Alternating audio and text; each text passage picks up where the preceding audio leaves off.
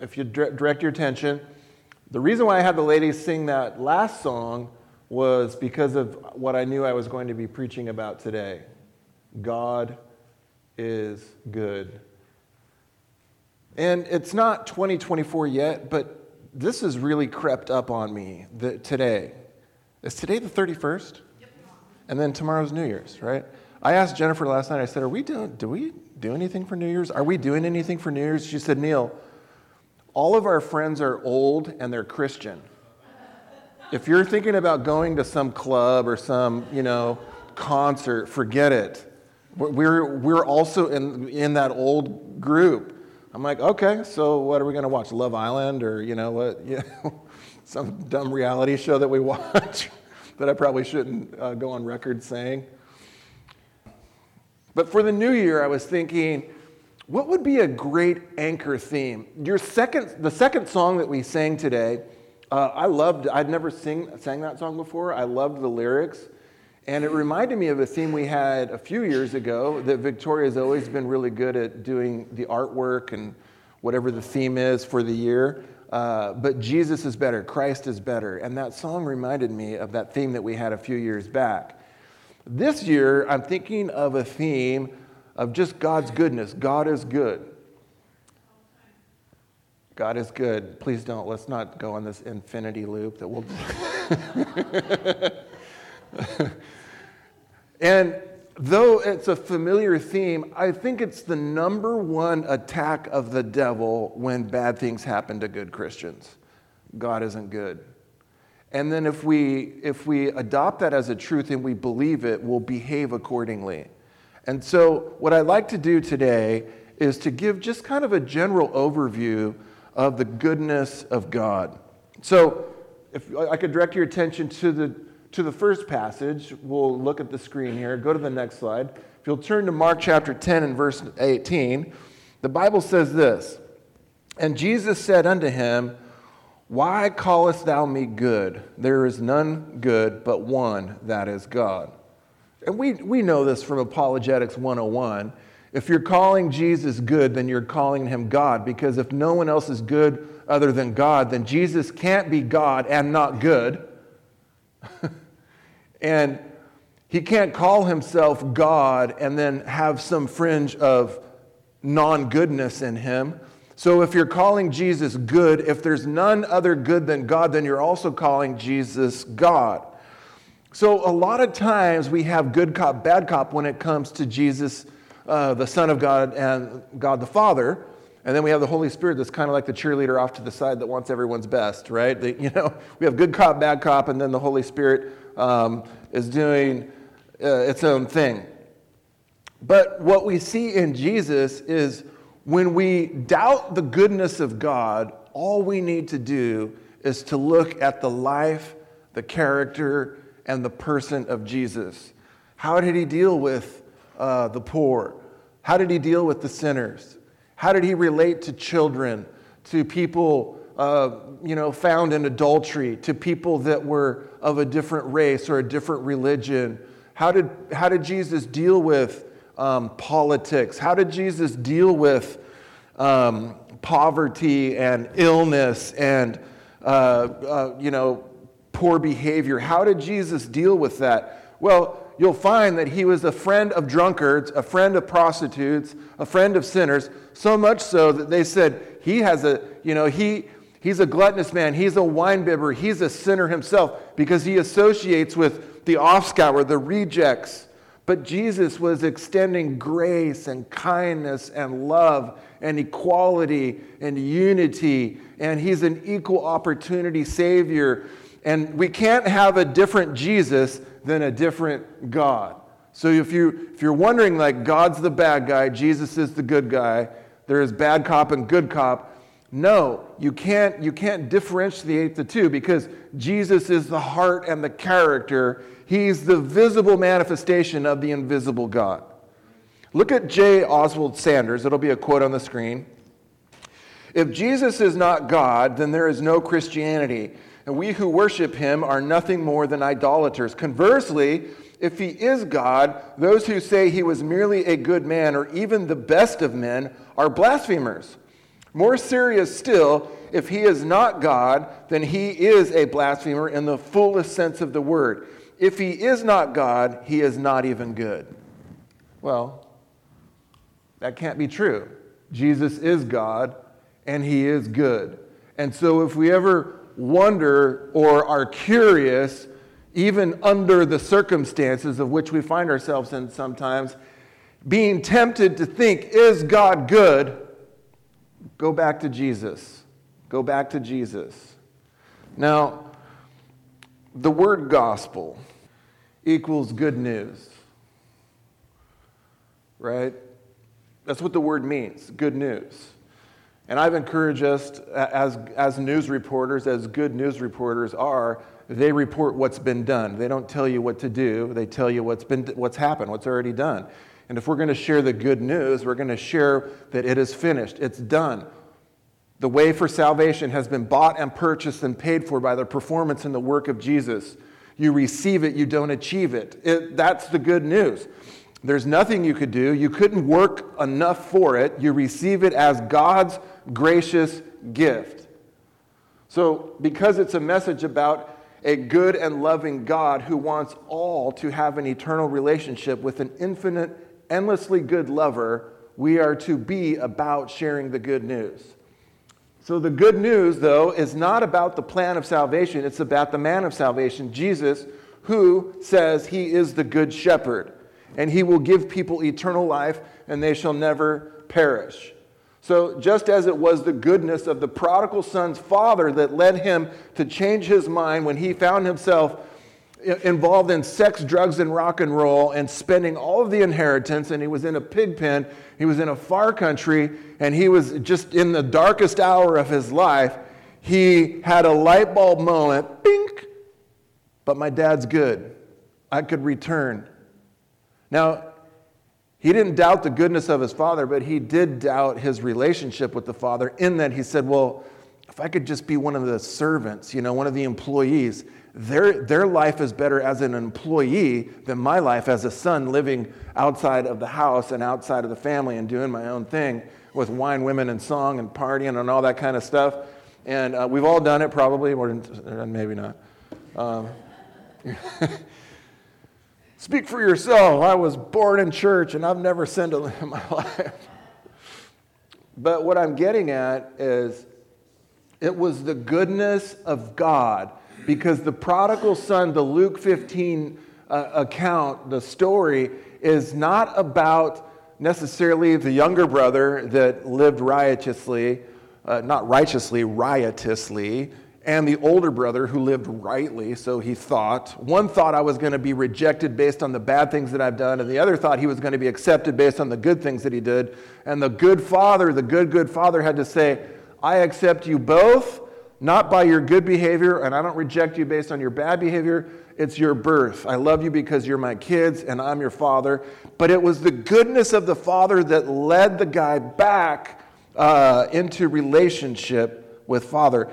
Now, it's also the goodness and love of God that will lead others to turn from something and to turn towards someone.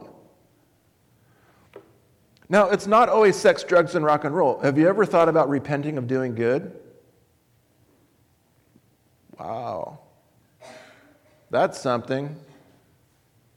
You know, the Bible talks about, you know, repenting of dead works. There's a lot of people that think, do things in the name of God and do things religiously, like the older brother. He did everything right, but he was so wrong because he was doing what he was, he was doing the good and right things based on a wrong motive. Whatever it is, whether you're repenting of, uh, of good works or you're repenting of bad works, all that is is the tree of the knowledge of good and evil. It's still the wrong tree. It's the tree of death.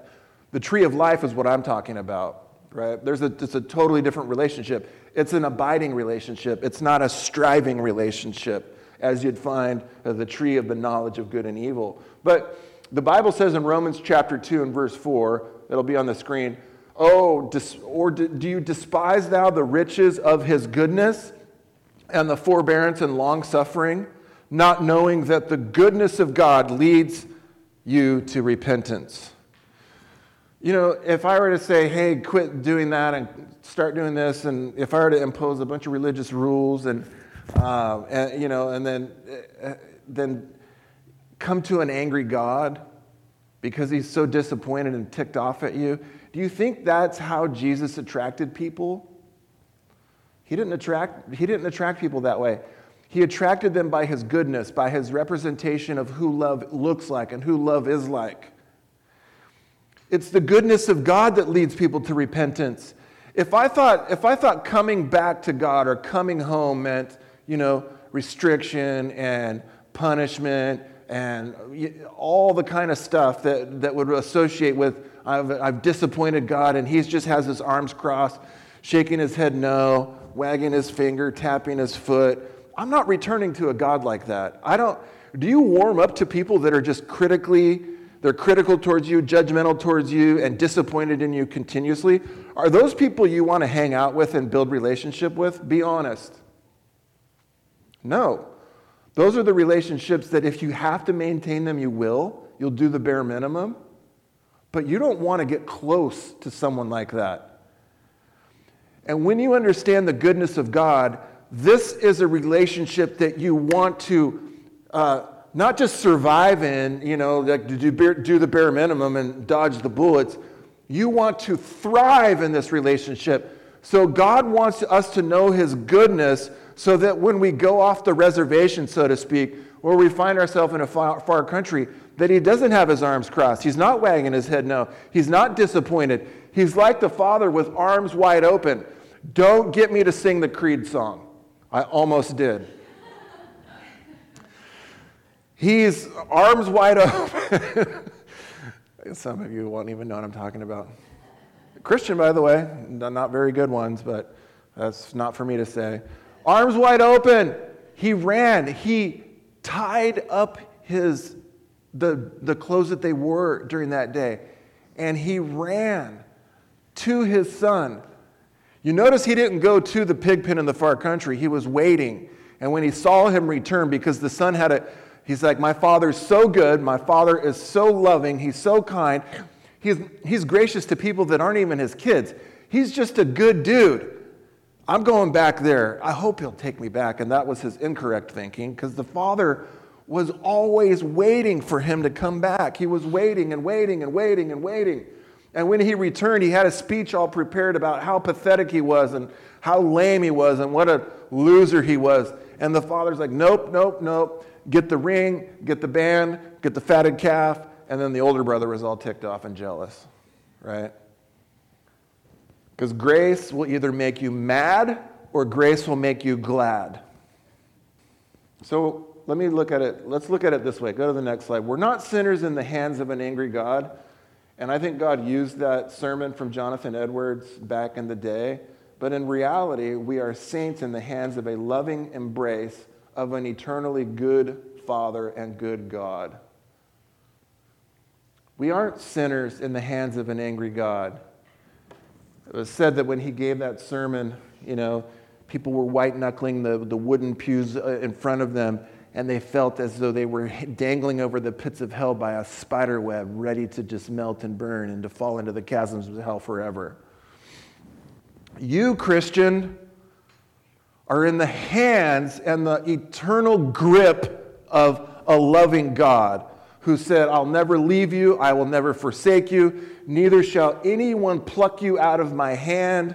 You, I give unto them eternal life, and they shall never perish. If any man or woman comes unto me, I will no wise cast them out. You are in the grip of God. You aren't hanging on to him, he's hanging on to you. So it's not like you are being dangled and hanging on for dear life as a sinner in the hands of an angry God. You are in the loving embrace of, uh, of a loving, eternal God who wants you and does not want to reject you. Look at some verses. Ezra, it'll be on the screen, 311. And they sang responsively, praising and giving thanks to the Lord for he is good and his mercy endures forever toward Israel. Psalm 25, verse 8. These are just a few. Good and upright is the Lord. Psalm 145, verse 9. The Lord is good to all. and his tender mercies are over all his works. Nahum 1 7, the Lord is good, a stronghold in the day of trouble, and he knows those who trust him. And Psalm 31, verse 19, oh, how great is that goodness. And we sang about it earlier. And thank you for that wonderful song. So, the gospel is about good news. And the good news is it's not the plan of salvation, it's the person of salvation because he's good. We're not sinners in the hands of an angry God. We're saints in the loving embrace, the eternal grip of God because he's good and he's not willing that any should perish. And if anyone comes, well, he's not going to cast them out. It takes the faith of the size of a mustard seed, and he'll give you the free gift of eternal life, something that he, he bought and purchased for you because he wants to express his love towards you. But now we're at this point where, where you know, that, that's good to know that, but we need to experience this kind of goodness in order to then express this goodness. So if we are to love people the way that God loves them, perhaps we can start by knowing the goodness of God for ourselves. And I want to ask this question because I ask it of myself. Do we re- really believe that God is good? Really? Do you really believe that God is good? Tap the brakes a little bit. Do you really believe it? This is going to be tested. This is going to be tested. It, it, it's, it's, been, it's been the number one temptation. It's probably, you know, the fiery darts of the devil. Even, even in, in psychology, or as I do therapy, and I'm a, I'm a growing clinician and therapist, but I'm already starting to pick up trends. There's the rain that falls on the just and the unjust. There's cancer that happens to good people and bad people. Um, there's accidents and trials and tribulations that happens to the saved and the lost, the sheeps and the goats, the Christians and the non-Christians. But Christian, when it happens to you, because we're not in the Garden of Eden and we're not in the millennial reign of Christ, we're somewhere in between.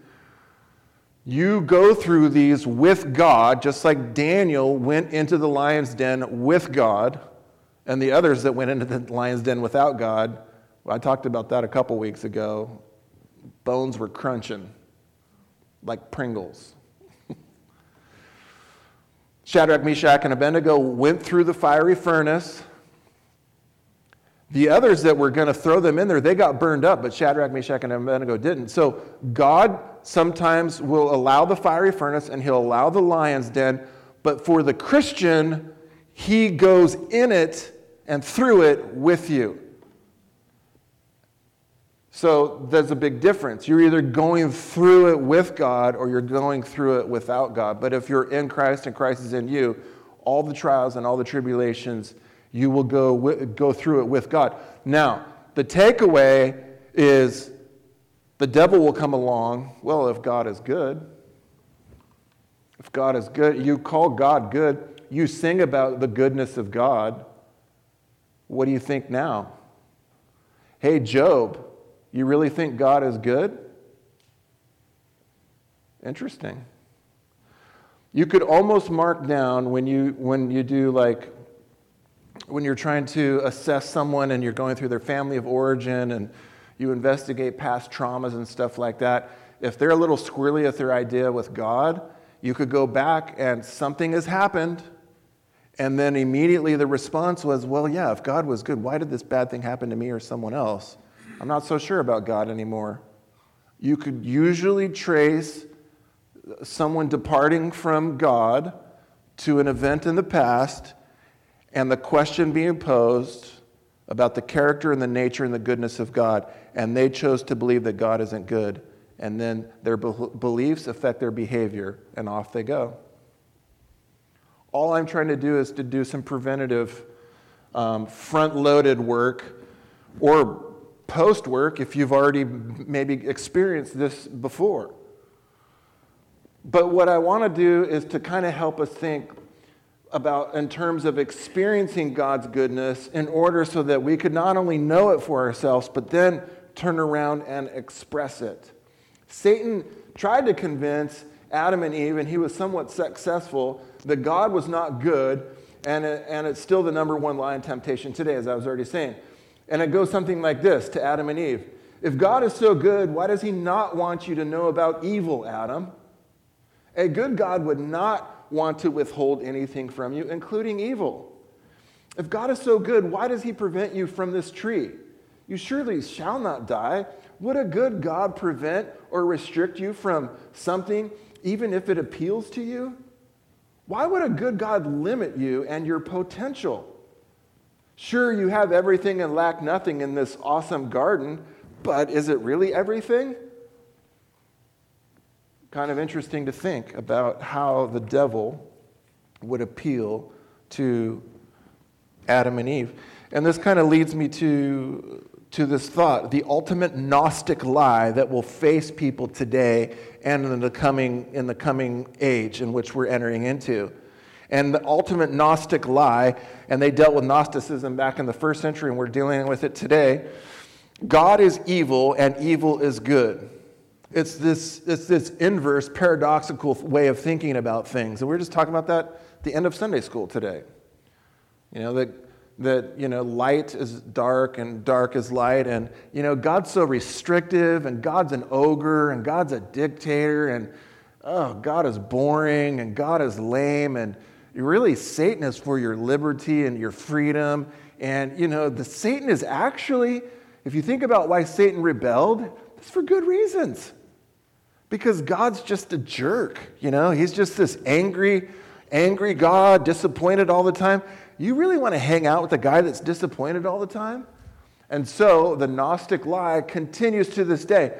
So much so that if you're in the occult and you're in an esoteric sort of construct, you find out the light you're seeking is Lucifer. And when you go down that, whatever the degrees they are, Mason, you think of the Illuminati or Freemasonry or whatever, uh, but a lot of esoteric cults are built on this premise that as you advance with your age of enlightenment, the light you're seeking is Lucifer, and you find out that he's the good guy and God is the bad guy. So that's why these people, when you think, like, how could you be a worshiper of the devil? Because they bought the lie that, that he's good and God is bad. Look at this verse in um, Isaiah chapter 5 on the screen. Woe unto them that call evil good and good evil, that put darkness for light and light for darkness, that put bitter for sweet and sweet for bitter. And God's not the author of confusion. So if people are confused, it's not coming from God. This is the lie that people will believe in the last days, at the end of the age, before Jesus comes back. It's the rallying point uh, that the devil and the Antichrist uh, will, will pitch to people. So much so that they will mount up and rally an army to fight against God called Armageddon. Could you imagine the lunacy? They might have like photon, or they might have um, plasma weapons. They might have weapons of mass destruction with, it, with advanced technology.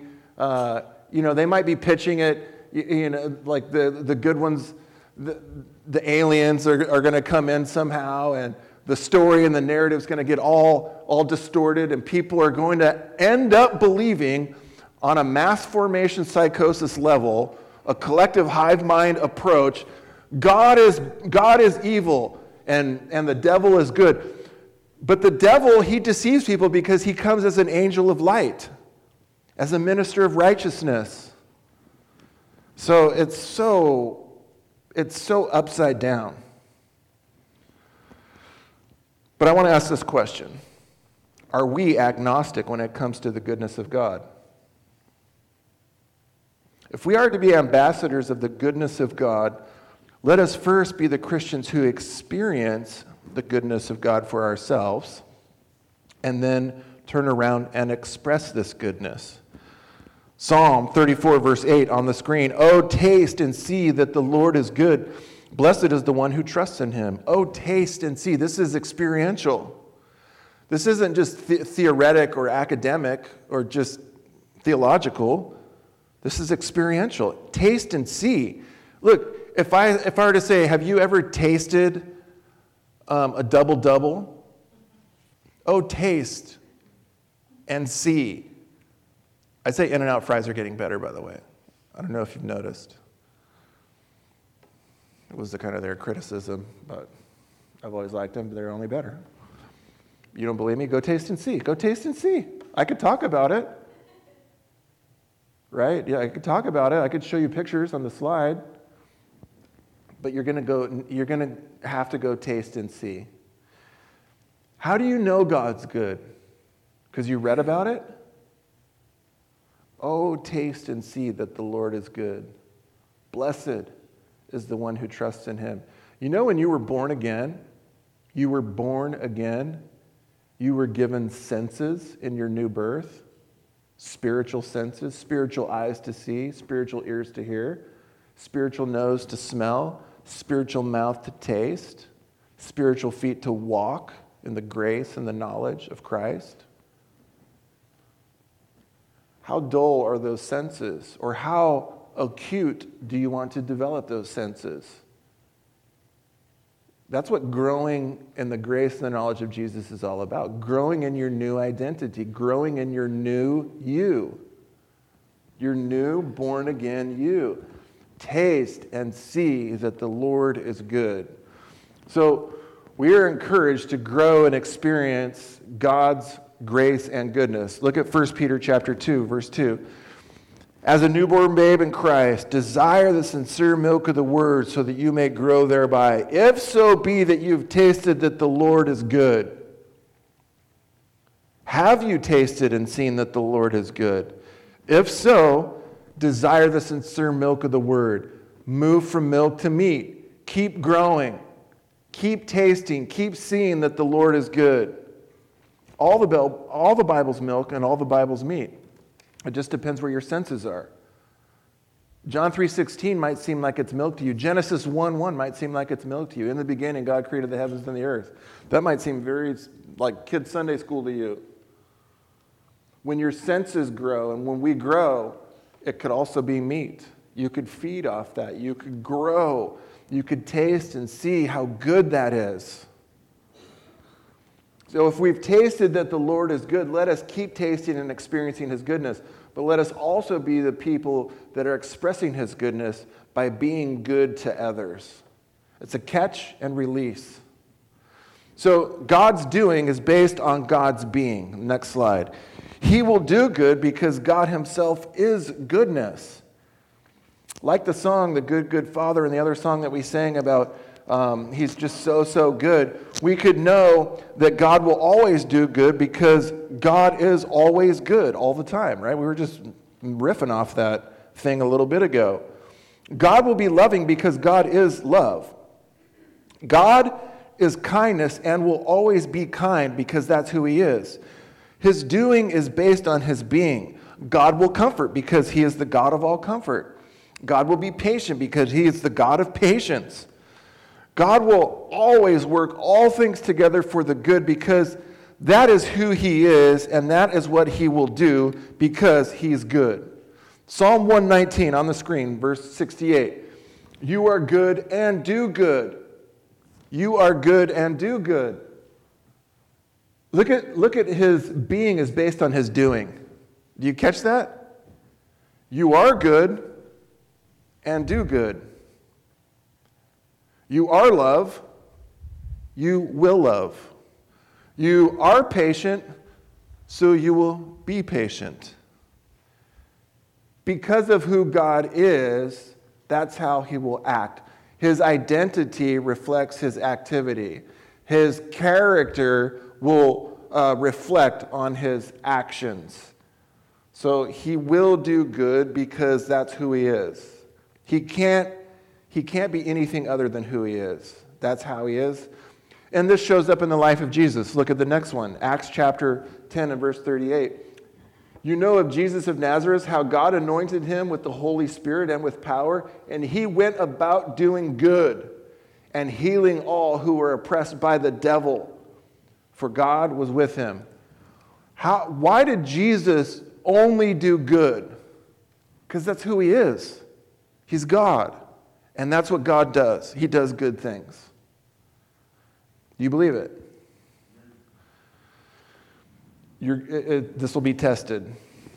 This will be. I'm not trying to scare anyone, but it's just it's just a common test. It's it's like where the Bible says we're not ignorant of the devil's devices. We're not ignorant. Don't be ignorant of this. He will come along and test you and whether you really believe that God's good or not.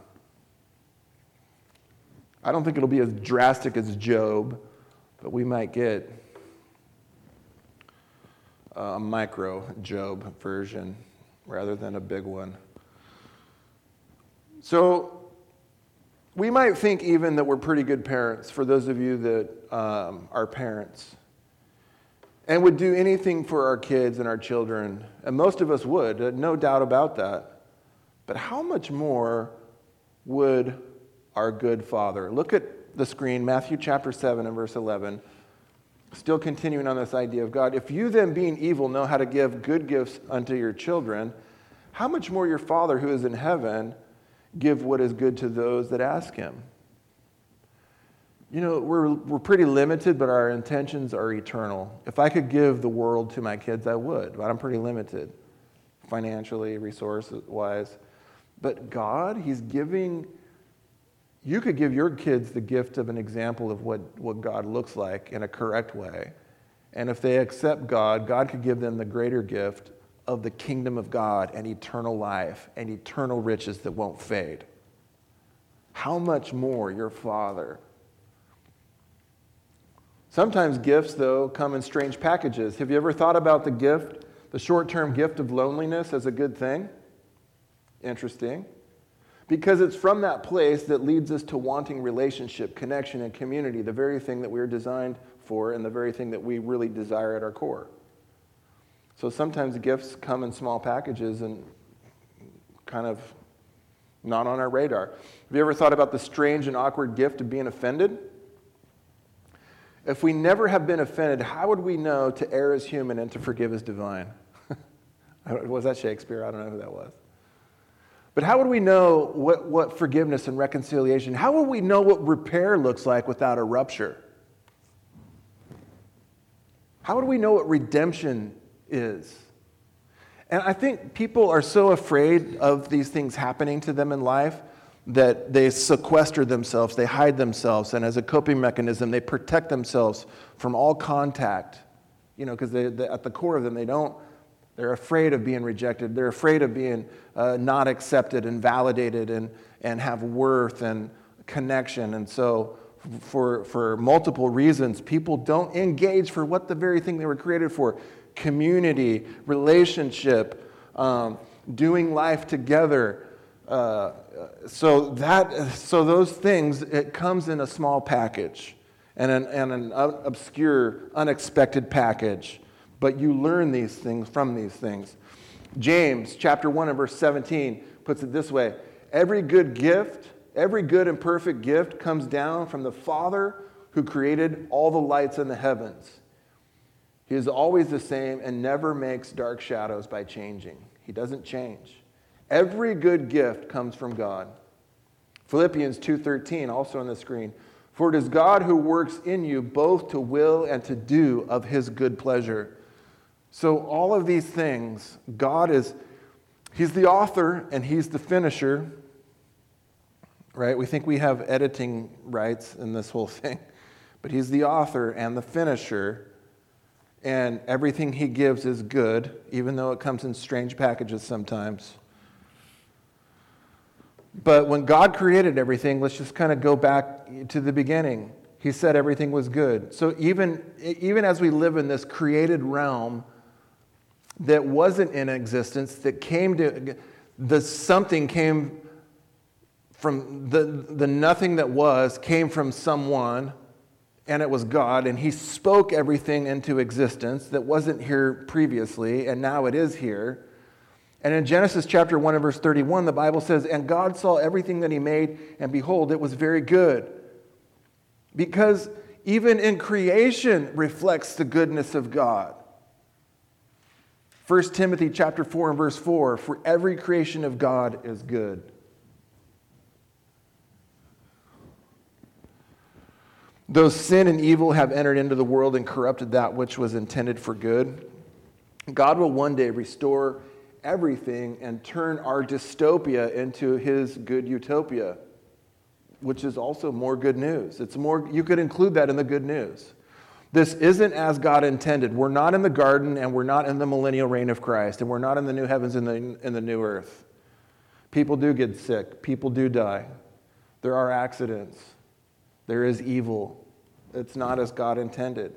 God is good and He will make the wrong things right. He is also just. Um, so, what the devil, the fallen angels, and evil in the unseen realm have intended for evil, God will flip it and he will intend it and work it out for our good. Genesis chapter 50 and verse 20 is a classic on this thought. As for you, you, you meant evil against me, but God meant it for good, to bring it about that many people should be kept alive. So, what you meant for evil, God intended for good. And if you look at what, what God is all about, He's about life, and evil is about death. Remember, Jesus said in John 10 10, he said, I have come that they might have life and life more abundantly. The devil's come, right? Because he's a, what is it? The thief, a liar, and a destroyer. He, he, he came to destroy and to kill, but I am come that they might have life. So on the one side, you have death, and the other side, you have life. And God is good. Romans 8:28, and we know that all things work together for good to those who love God, to those who are called according to his purpose and God is working even the evil things. And He's waiting for the, the fullness of the Gentiles and the times of the Gentiles to be done. He's going to come back, and then He's going to rule for a thousand years. And then we rule with Him, and then at the end of that, new heavens and a new earth. After the thousand years, there's a new heaven and a new earth, and then we get to enjoy God's goodness without sin, without evil, as He intended. So only God is good, and He will never stop, never stopping being good. I don't know if anyone's going to get this at all. I ripped this off from a, a, title of a movie. But it, it applies. He'll never stop, never stopping being good. Thank you for those two cackles, or 1.5 cackles. So, in other words, God, because, because God can't change, He'll never stop being good. And you need to, we need to believe this. Let's not be agnostics when it comes to the character, the immutability, the infinitude of God.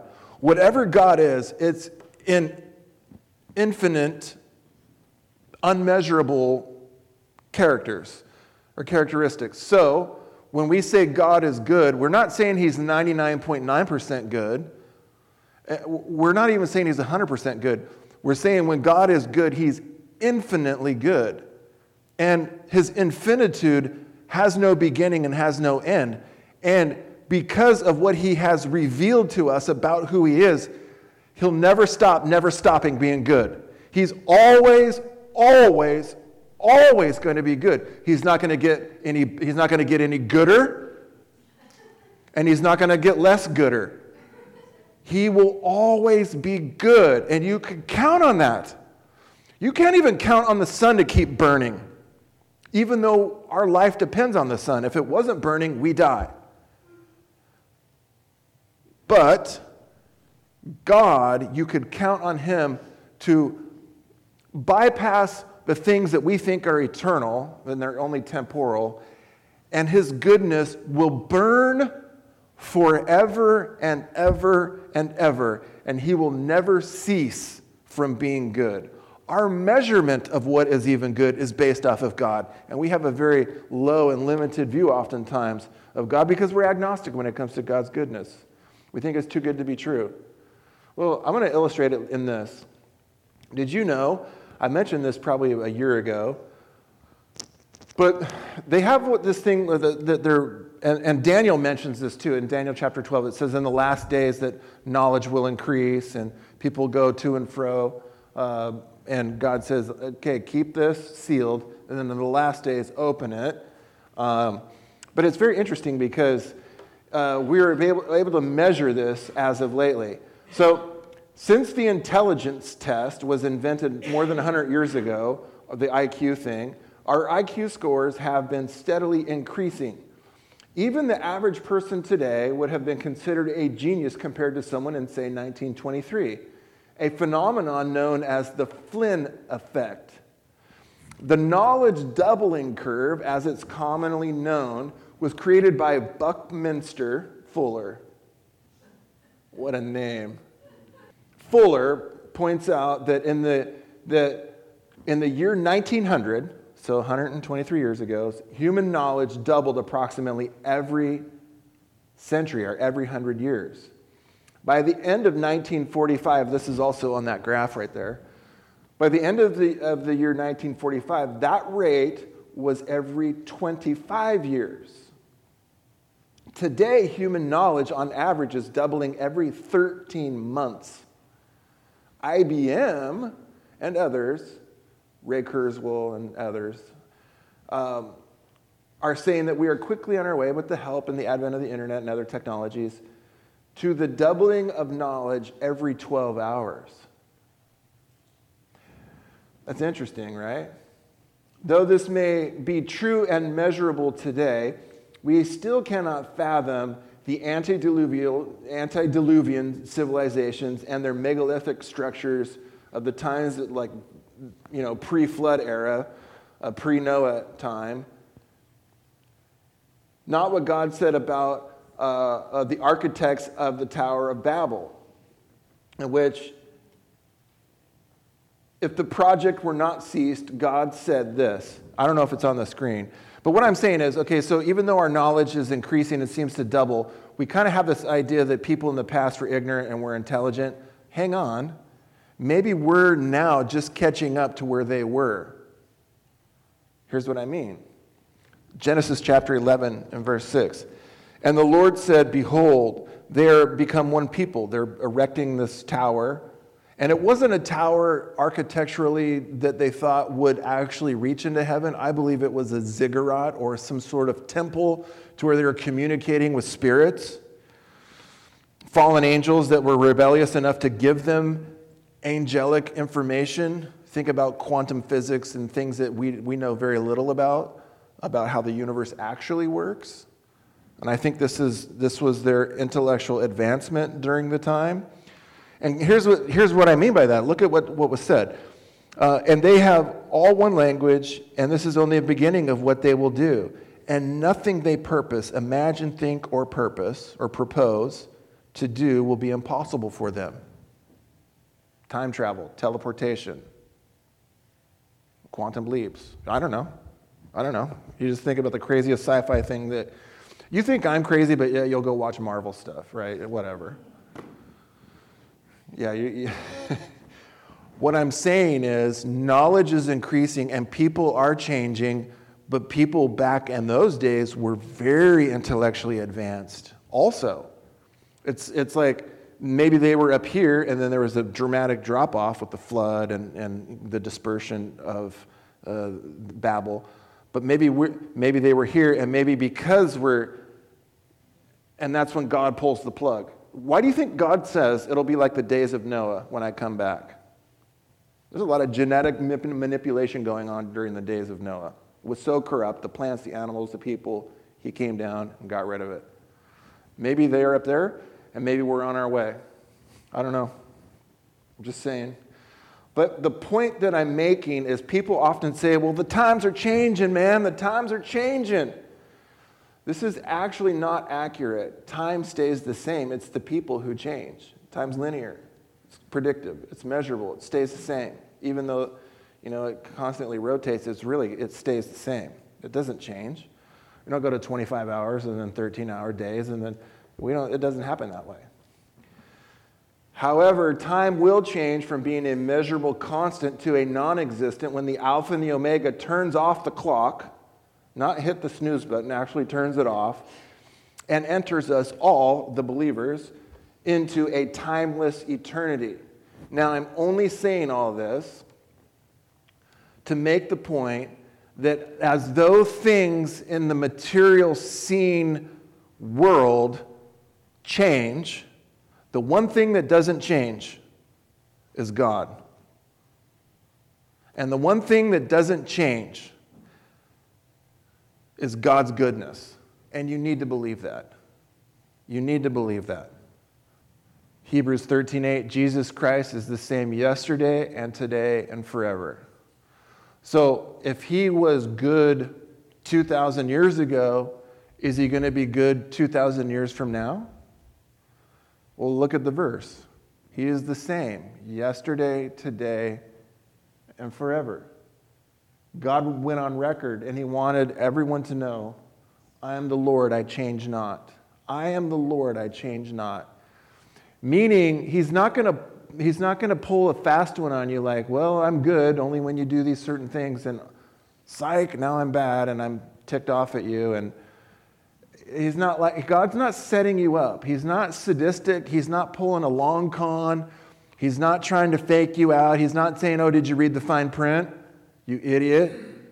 Right? Don't project onto God what evil people with maybe like semi good intentions did. Let's not get these things confused. God is the same yesterday, today, and forever. And when he says he's good, it means he'll always be good. He's not trying to trick you. You could put all your eggs in his basket and it'll be safe. Why does this matter? Because we can trust in what God has shared with us about himself. And he wants us to know that he is really good and loving by all eternal measurements and standards. So, as we wind this down, he wants us to be able to have faith in the midst of bad times in his unchanging character, who will always be working towards our good. Look at Luke chapter 7, verse 32. Do not fear, little flock. It's your Father's good pleasure to give you the kingdom. Do not fear, little flock. It's your Father's good pleasure to give you the kingdom. At his right hand are pleasures forevermore.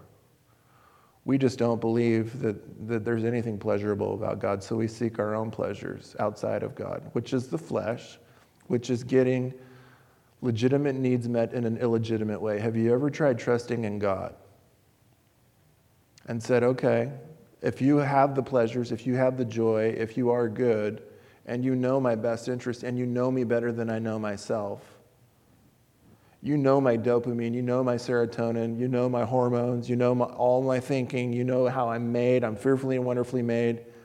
Can I trust you? Are you good? Are you good? Can I trust you? And he says, Don't fear, little flock.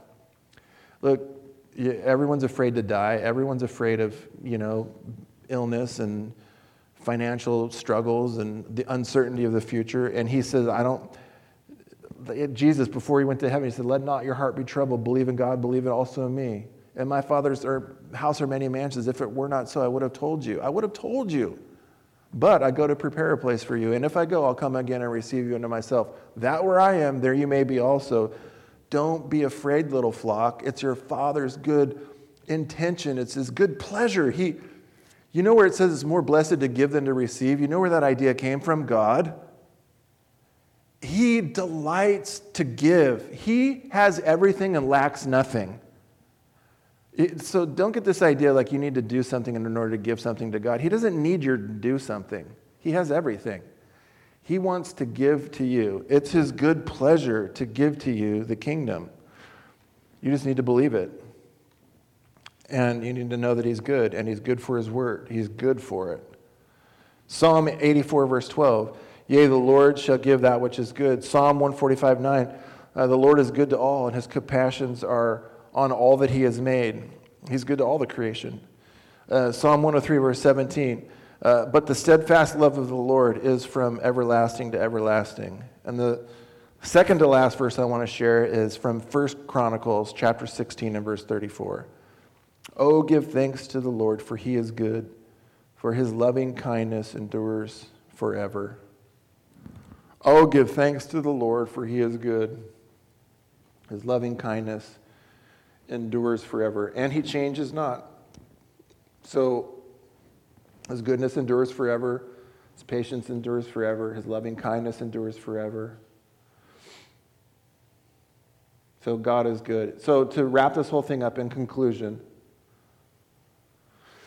in the midst of all that is bad, In other words, the wars, the rumors of wars, even threat of nuclear war, the poor economy, the death of the dollar, divisive politics, election, election fraud, pandemics, anti Semitism, racism, poverty, etc. In the midst of all that, God is still good. God is good. We can rise above the negative uh, when we set our affection on the things that are above and not on the things that are below. Uh, we can live above our circumstances. We don't have to live under them. You know, well, under the circumstances, yeah, but you're seated at the right hand of the Father right now, the Bible says. So you could live above the line and look down at your circumstances from a perspective of faith. Do you know that according to psychology and even quantum science, that they're finding out that what people think about and what they set their minds on has a profound impact on their future as well as their mental health and well being. Did you know that? Here's what I mean it's all true. What gets our attention gets us, and we become what we behold, just as science and the Bible have been saying all along. Look, you may call it, and you could Google this, by the way, set intentions, focused outcome, mindfulness, meditation, positive thinking, attunement, quantum consciousness, or what the Bible calls faith and belief. The results are in, though. What we focus our thoughts and attentions on do determine our outcome and our well being. Our beliefs impact our behavior and our health. That's why cognitive behavioral, I do, the, I do all this stuff. But the Bible has been doing it way before Freud started modern day psychology, way before. So, this coming year, I am simply encouraging people uh, when the deep, dark night of the soul may come or may not, and it feels overwhelming, remember that God is good. Think on it and believe on it, because it will change your life. I'm going to close with this passage. I'm going to give you, if I were a doctor writing a script, it's not your Xanny, it's not your Prozis, right? It's not your antidepressants. And, and if you take those, that's fine. I'm not against that. I'm just saying I'm going to give you something for your soul. Here, here it is Philippians chapter 4, verse 6. Look at this verse, and then we'll be dismissed in a word of prayer. Don't worry, don't be anxious about anything, but by prayer, Ask God for everything you need. Always give thanks for what you have. Because you belong to Christ Jesus, God's peace will stand guard over all your thoughts and feelings. This is all in your soul. This isn't your spirit, this isn't your heart, this is your head, okay? Your spirit is where God is. You're good in your spirit. It's your mind that's all wackadoodle. That's why we, re- we come to church to renew our mind. You don't come to church to renew your heart. Your heart's good if you're born again. Your heart's not good if you haven't been saved. You got a corrupt heart, and it separates you from God. That's the only, that's the only problem. He just wants to take that away and give you a new heart. It's a heart transplant. Talk about your niece's uh, lung transplant. She needs that to live. We needed a heart transplant to live eternally with God. So he, he gave that to us, but where the battle for the Christian is in the mind. What are we thinking about? What do we set our affection on? What gets our attention? What do we believe? Because it'll, it'll change our trajectory. So he says this And because you belong to Jesus, God's peace will stand and guard over your thoughts and your feelings. His peace can do this far better than our human minds. Brothers and sisters, continue to think about what is good continue to think about who is good and worthy of praise.